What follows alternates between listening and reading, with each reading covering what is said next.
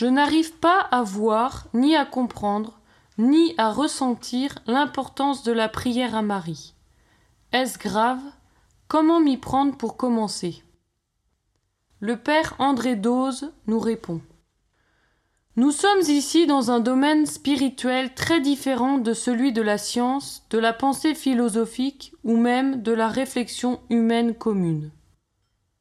Marie, de même que Joseph, dont il ne faudrait pas la séparer, ont été chargés par Dieu d'une tâche tout à fait particulière. Dieu leur a confié le plus grand des mystères, l'incarnation. C'est par eux que le Fils de Dieu est formé dans un corps d'homme, qu'il permet à l'esprit d'amour de commencer un travail tout nouveau sur la terre. C'est par eux que Jésus grandit, se forme, apprend, travaille.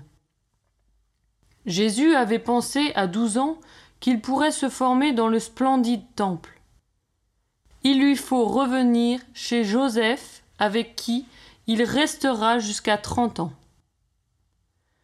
Si nous voulons être initiés au monde de Dieu sur la terre, ce monde de lumière, de paix, d'amour où l'esprit règne, où l'esprit du mal n'a pas la moindre entrée, Marie et Joseph sont indispensables. Marie appelle ce monde l'autre monde. Je vous promets de vous rendre heureuse non pas dans ce monde, mais dans l'autre. Telle est la première parole de Marie à Bernadette.